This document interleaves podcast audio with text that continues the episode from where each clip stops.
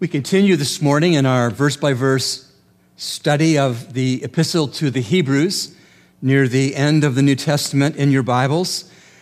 The title for this message is Make Your Hope Sure, based on Hebrews 6 9 through 12. Canada experienced its worst ever mass shooting in Nova Scotia April 18th and 19th of this year. 22 souls were lost. The shooter drove a replica police cruiser, wore an authentic RCMP uniform. He certainly was not who he presented himself to be. There are fake Christians too. Persons who say that they are saved, but are not persons who, for a time, can fool some true Christians, but never, of course, uh, fool Almighty God. Sometimes these fake Christians even rise to the rank of teacher or preacher in certain churches. And that, of course, is extremely scary. The Lord Jesus Christ addressed this problem in his Sermon on the Mount when he said in Matthew 7 16 to 21 the following Jesus' words, You will know them. We must ask ourselves, who? If we look back to verse 15 in the passage, we will see that he is referring to false prophets, not rank and file ordinary Christians, but those who teach Christians, those who have authority in doctrine over Christians. Jesus said, You will know them, false teachers, by their fruits. Grapes are not gathered from thorn bushes, nor figs from thistles, are they? Even so, every good tree bears good fruit, and the bad tree bears bad fruit. The good tree cannot produce bad fruit, nor can a bad tree produce good fruit. Every tree that does not bear good fruit is cut down and thrown into the fire. So then, you will know them, that is, false prophets, false teachers, by their fruits. Not everyone who says to me, Lord, Lord, will enter the kingdom of heaven, but he who does the will of my Father who is in heaven. End of quote. You know, there is something observable which does prove a person to truly be a Christian. Do you know what that is?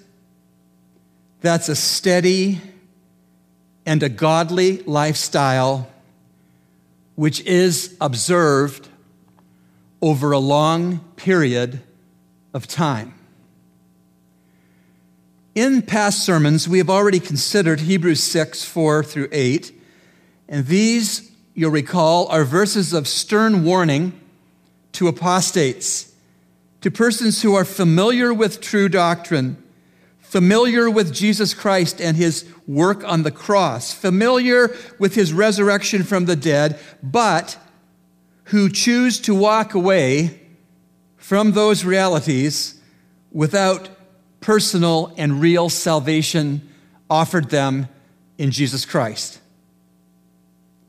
In a past sermon, the example of a Christian college's professor who changed jobs to take a faculty position in a secular university and then made it his mission in the classroom to tear down the faith of students he came to know to be born again Christians. That man is an apostate. He came to the wedding altar, as it were, and left consciously unmarried to Christ. I'd like to give us a very quick review of verses uh, 4 through 8 of chapter 6 in Hebrews. First thing I want to review with you is that apostates who leave the church never return to it, or they also never return to the salvation which they knew about in Jesus Christ. That's what is said in verse 6 of Hebrews 6. And then have fallen away, it is impossible to renew them again to repentance, since they again crucify to themselves the Son of God and put him to open shame. The second thing that we've talked about when considering apostates is that their true colors eventually emerge. And they emerge as they consciously, deliberately, visibly, knowingly leave the assembly or the local church that they have been a part of as they've masqueraded. It says in 2 John 2 and verse 19, they, that is the apostates, went out from us, but they were not really of us. For if they had been of us, they have would remained with us, but they went out, in order that it might be shown that they all are not of us. The third point I would like to make by way of review is that the readers, the first readers of the book of Hebrews, who apostatized, returned to Judaism, which they knew, returned to its temple and to its animal blood sacrifices and to its rituals, but they did so with a self righteous expectation that they could earn through Judaism righteousness for themselves in their own merit, their own efforts. We pointed out last time that the temple they gravitated back to in Jerusalem, just four years after the epistle to the Hebrews was given by the Holy Spirit, just four years later, that temple was leveled, destroyed, left in shambles and rubble by the Roman army at the will of the sovereign God of the universe. When we look at verses 4 through 8 of Hebrews 6, we see that they are pretty hopeless. but when we look at verses 9 to 12, we see that they are wonderfully hopeful. And that is a passage, friends, that you will see in Scripture from the first chapter of the Bible in Genesis to the last chapter of the Bible in Revelation. And that is the pattern of God turning hopelessness to hopefulness. That is, in fact, the storyline of Scripture. That the God of perfect love, the God of perfect mercy, the God of perfect grace can turn our hopelessness into His endless hopefulness. Such a God we know, such a God we trust, and such a God we serve. Going back to verses 4 to 8 in general terms, they are a warning. Let me illustrate to you a warning. A warning might be me saying, if you smoke, you can get incurable cancer and die. That would be a warning. Verses 9 to 12 follow a warning with a positive expectation. Verses 4 to 8 gave, give a warning, but verses 9 to 12 give a positive expectation for those who are in on the warning. Let me illustrate a positive expectation. I could say, I don't expect that you will decide to smoke. And so the warning in my illustration is if you smoke, you can get incurable cancer and die. But my positive expectation would be, but I don't expect you to decide to smoke. This is why verse 9 begins with the contrast of the contrast of word but with the subject beloved. Look at verse 9, please. But, beloved, we are convinced of better things concerning you and things that, are, that accompany salvation, though we are speaking in this way. He's saying, although I've been warning apostates, brethren, I expect better of you because you are truly saved. That's hope after hopelessness. That's positive expectation after stern warning. Now, what is the better that was expected of the first readers of the epistle called Hebrews, and what remains to be the better that God expects for you and me who do know Christ as Savior? What is the better that is expected of us simply because we're saved? Verses 9 to 12 will tell us listen. But, beloved, we are convinced of better things concerning you and things that accompany salvation, though we are speaking in this way. For God is not unjust so as to forget your work and the love which you have shown toward his name in having ministered and in still ministering to the saints. And we desire that each one of you show the same diligence so as to realize the full assurance of hope until the end. Verse 12, that you may not be sluggish, but imitators of those who through faith and patience inherit the promises. And so these verses have listed off what is the better which heaven expects from each of us who are truly saved. And what we're going to see is that there is no self improvement project for any Christian. No Christian uh, self improves just by pulling their bootstraps up tighter or gritting their teeth and trying to be more righteous in their own strength and smarts. There's no such thing as self improvement righteousness in any Christian's life. And so when you are complimented on something, maybe it's a service you render in Jesus' name to someone else, or maybe it's something you do by way of ministry in this church. When you are complimented, because betterment and sanctification cannot help happen in any of us as a self improvement project, when you are complimented, a very suitable and biblical response would be thank you. I am what I am by the grace of God. I am what I am by the grace of God. And so these five things that I have read with you in chapter 6, verses 9 through 12, these five better things that God expects of all of us who are saved, these five better things happen because we are in stride with the Holy Spirit because we are allowing Him to overrule our old man or woman, to overrule our flesh, to overrule our propensity to just look out for number one. And these five betterments are expected of each born again Christian by the Lord who saved us. Very quickly, these five better things that are expected are found in verses 7, 10, 11, and 12 of our passage. I'm going to overview the five, but only have time in this sermon to cover the first two of the five. The five better things that are expected of you if you are saved, expected by God of you, are these some useful things, according to verse 7.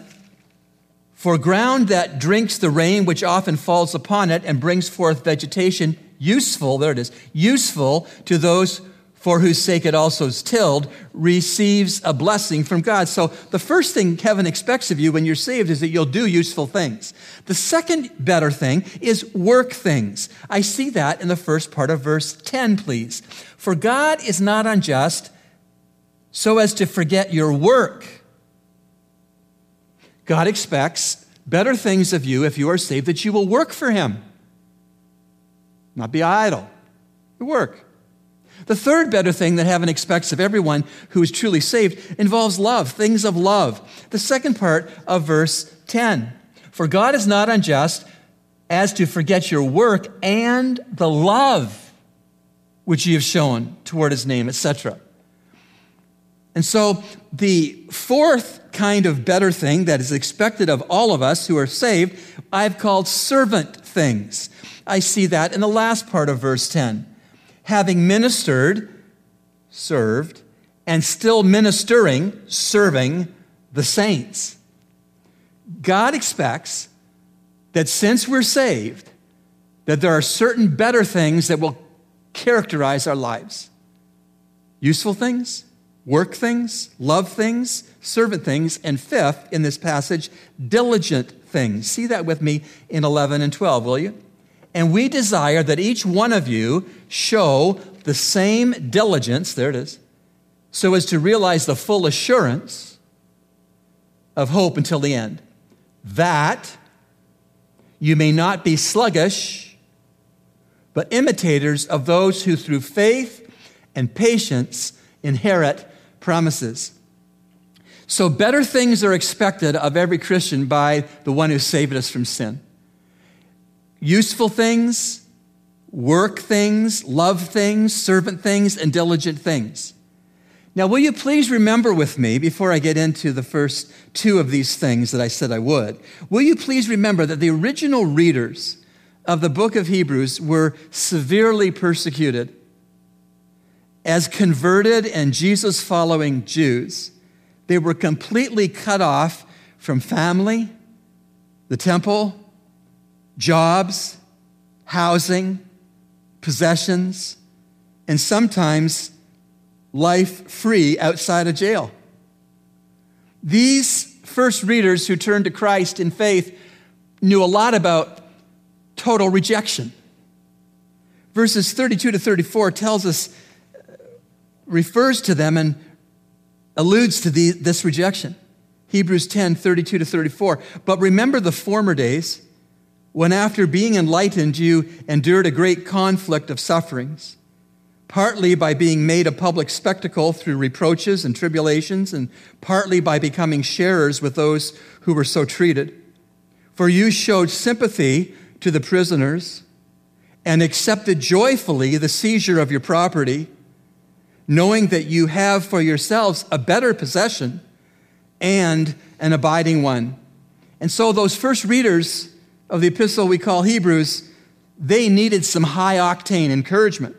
That was what they were facing, that was what they were living. And they needed high octane encouragement. And these five better things that were expected of them from heaven were encouragement. And I hope and pray that it's encouragement to us who've also been saved. And heaven has the same expectations for these better things to be in our lives. So, as I said, I'm only going to take up the first two better things of the five. And so, the number one better thing that I want you to see in the text that comes simply because you know Jesus as Savior is that you are involved in useful things by heaven's measurement. Verse 7 For ground that drinks the rain, which often falls upon it and brings forth vegetation, useful to those for whose sake it is also tilled, receives a blessing from God. Useful things should characterize your redeemed lives and mine. It says, by way of illustration in verse 7, that a useful thing that's illustrative in this verse is good crops. good crops are useful for eating and nutrition and sustenance and the like. And just like there are good crops that are useful to farmers who farm them and reap them, there are good, useful things that God wants to use that we do. God wants our lives to be useful to Him. Put another way, God wants our lives and their efforts to be tools with which He can work His glory. So let me ask you and me a simple question Is your life as a Christian useful to Christ? When Jesus Christ looks down on your everyday goings on and decisions and activities, does he deem your redeemed life to be useful to him? It ought to be. It's a better thing that Jesus expects of you and me simply because we are saved and we are his. The second better thing in the passage that is expected of us simply because we're saved is something I'm calling work things. And the first part of verse 10, listen for the word work. For God is not unjust as to forget your work. God sees it when we work. God remembers when we work. God is glad when we work. Our work can bring honor and glory to God. And it says in the verse, half verse, for God is not unjust so as to forget your work. He wants you to work. He wants me to work. Being useful to the Savior does not involve sitting around and doing nothing.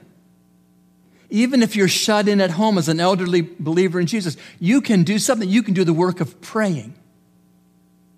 You can do the work of picking up your telephone and phoning someone else and praying with them on the phone or encouraging them with the promises of God in Scripture. All of us are able to work while we have breath.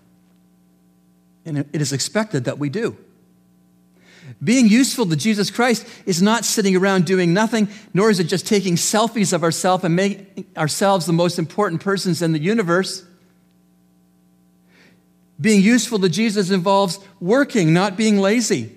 It involves working, not wasting God's time. Actually, most often, working in a useful way to God involves hard work. And can I really complain that it's too hard work knowing the work that Jesus did for me to go to the cross?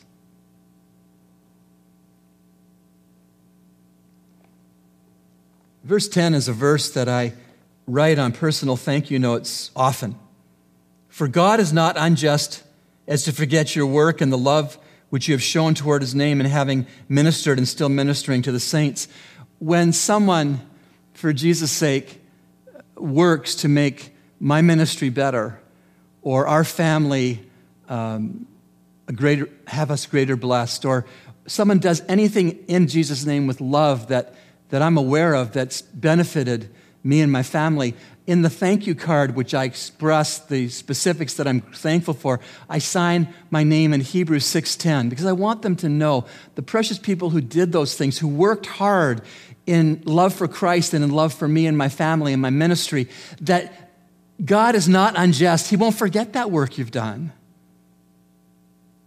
And He won't forget the work you've done in love for Jesus and love for others you've done the work for either. And two of the better things that Christ expects of us that he is saved from sin is that in the first place, we will be useful to him. And in the second place, we will be working for him. You say, what is that? What could that look like? Well, may I just identify a few things? Praying through the prayer sheet, for example, takes concentration and discipline and work. Writing a sermon takes hours of study and of prayer, work. Servant leading as an elder or a deacon in this fellowship takes sacrifice and commitment, work. Raising godly children is demanding and exhausting, it's work. Staying happy and holy in a marriage takes communication and understanding and forgiveness. It's work. Putting someone ahead of yourself takes generosity and love. It's work.